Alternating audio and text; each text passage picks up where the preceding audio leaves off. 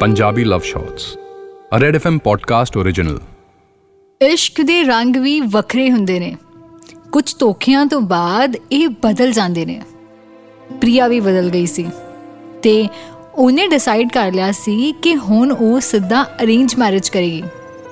Socially inactive Priya ਇੱਕ ਦਿਨ ਆਪਣੇ ਫਰੈਂਡ ਦੇ ਬਹੁਤ ਮਨਾਉਣ ਤੋਂ ਬਾਅਦ ਉਹਦੇ ਨਾਲ ਇੱਕ ਕਾਮੇਡੀ ਸ਼ੋਅ ਦੇਖਣ ਜਾਂਦੀ ਹੈ।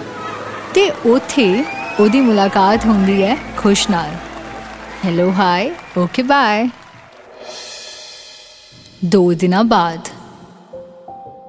ਪ੍ਰਿਆ ਅੱਜ ਥੋੜੀ ਜਿਹੀ ਉਦਾਸ ਸੀ। ਉਹਨੇ ਆਪਣੀਆਂ ਪੁਰਾਣੀਆਂ ਫੋਟੋਆਂ ਦੇਖ ਲੀਆਂ। ਤੇ ਉਦੋਂ ਹੀ ਇੱਕ ਮੈਸੇਜ ਪੌਪ ਹੁੰਦਾ ਹੈ। ਹਾਈ ਮੈਂ ਖੁਸ਼। ਆਪਾਂ ਕਾਮੇਡੀ ਕਲੱਬ ਵਿੱਚ ਮਿਲੇ ਸੀ। 2 ਮਿੰਟ ਦੀ ਗੱਲ। 2 ਘੰਟਿਆਂ ਵਿੱਚ ਬਦਲ ਗਈ।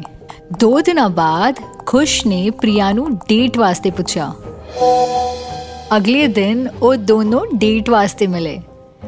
ਕਹਿੰਦੇ ਨੇ ਕੁਝ ਰਿਸ਼ਤਿਆਂ ਨੂੰ ਸਮੇਂ ਦੀ ਨਹੀਂ ਦਿਲਾਂ ਦੇ ਮੇਲ ਦੀ ਲੋੜ ਹੁੰਦੀ ਹੈ। ਉਸ ਸ਼ਾਮ ਕਾਫੀ ਸਾਰੀਆਂ ਗੱਲਾਂ ਤੇ ਛੋਲੇ ਭਟੂਰੇ ਖਾਣ ਤੋਂ ਬਾਅਦ ਪ੍ਰਿਆ ਨੇ ਖੁਸ਼ ਨੂੰ ਆਈਸਕ੍ਰੀਮ ਬਾਰੇ ਪੁੱਛਿਆ। ਖੁਸ਼ ਨੇ ਮੁਸਕਰਾਉਂਦੇ ਹੋਏ ਕਿਹਾ ਮੇਰੀ ਬੇਬੇ ਕਹਿੰਦੀ ਹੈ ਆਈਸਕ੍ਰੀਮ ਖਾਣੇ ਦਾ ਅੰਤ ਹੁੰਦਾ ਤੇ ਮੈਂ ਨਹੀਂ ਚਾਹੁੰਦਾ ਆਪਣੀ ਇਸ ਜੇਦ ਦਾ ਅੰਤ ਹੋਵੇ। ਹੇ ਸੁਣ ਪ੍ਰਿਆ ਦੇ ਚਿਹਰੇ ਤੇ ਆਈਸਕ੍ਰੀਮ ਵਰਗੀ ਮਿੱਠੀ ਮੁਸਕਾਨ ਆ ਗਈ। ਉਹ ਅਗਲੇ ਤਿੰਨ ਵਾਰ ਹੋਰ ਮਿਲੇ ਤੇ ਤਿੰਨੋਂ ਵਾਰ ਉਹਨਾਂ ਨੇ ਆਈਸਕ੍ਰੀਮ ਨਹੀਂ ਖਾਧੀ।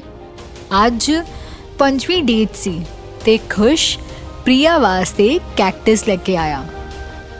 ਕੈਕਟਸ ਦੇਖ। ਪ੍ਰਿਆ ਨੇ ਪੁੱਛਿਆ, ਕਿ ਸਾਰੇ ਗੁਲਾਬ ਲੈ ਕੇ ਆਉਂਦੇ ਨੇ? ਤੂੰ ਕੈਕਟਸ ਲੈ ਆਇਆ? ਖੁਸ਼ ਨੇ ਪਲਟ ਕੇ ਜਵਾਬ ਦਿੱਤਾ, ਸਾਰੇ ਲੋਕੀ ਕੈਕਟਸ ਨੂੰ ਕੰਡਿਆਂ ਨਾਲ ਜੋੜਦੇ ਨੇ। ਪਰ ਇਹ ਕੋਈ ਨਹੀਂ ਸਮਝਦਾ ਕਿ ਉਹ ਚੰਗੀ ਚੀਜ਼ ਦਾ ਪ੍ਰਤੀਕ ਹੁੰਦਾ ਹੈ। ਥੋੜਾ ਜਿਹਾ ਖਿਆਲ ਰੱਖੋ ਕਦੀ ਮਰਝਾਉਂਦਾ ਨਹੀਂ ਹੈ। ਖੁਸ਼, ਤੈਨੂੰ ਪਤਾ ਮੈਨੂੰ ਹਮੇਸ਼ਾ ਤੋਂ ਹੀ ਗੁਲਾਬ ਪਸੰਦ ਸੀ। ਮੈਨੂੰ ਨਹੀਂ ਪਤਾ ਸੀ ਕਿ ਮੈਂ ਕੈਕਟਸ ਤੋਂ ਇੰਪ੍ਰੈਸ ਹੋ ਜਾਊਂਗੀ। ਉਸ ਦਿਨ ਦੋਨਾਂ ਨੇ ਇੱਕ ਕੱਪ ਵਿੱਚ ਆਈਸਕ੍ਰੀਮ ਖਾਧੀ। ਕੱਚੇ ਪਾਣੀ ਦੇ ਘੜੇ ਸੀ ਆਪਾਂ, ਹੋ ਗਏ ਆ ਹੁਣ ਪੱਕੇ। ਇਸ਼ਕ ਮੁਕੰਮਲ ਹੋ ਜਾਂਦਾ ਹੈ। ਇਹ ਲੱਤ ਜਿਸ ਨੂੰ ਲੱਗੇ।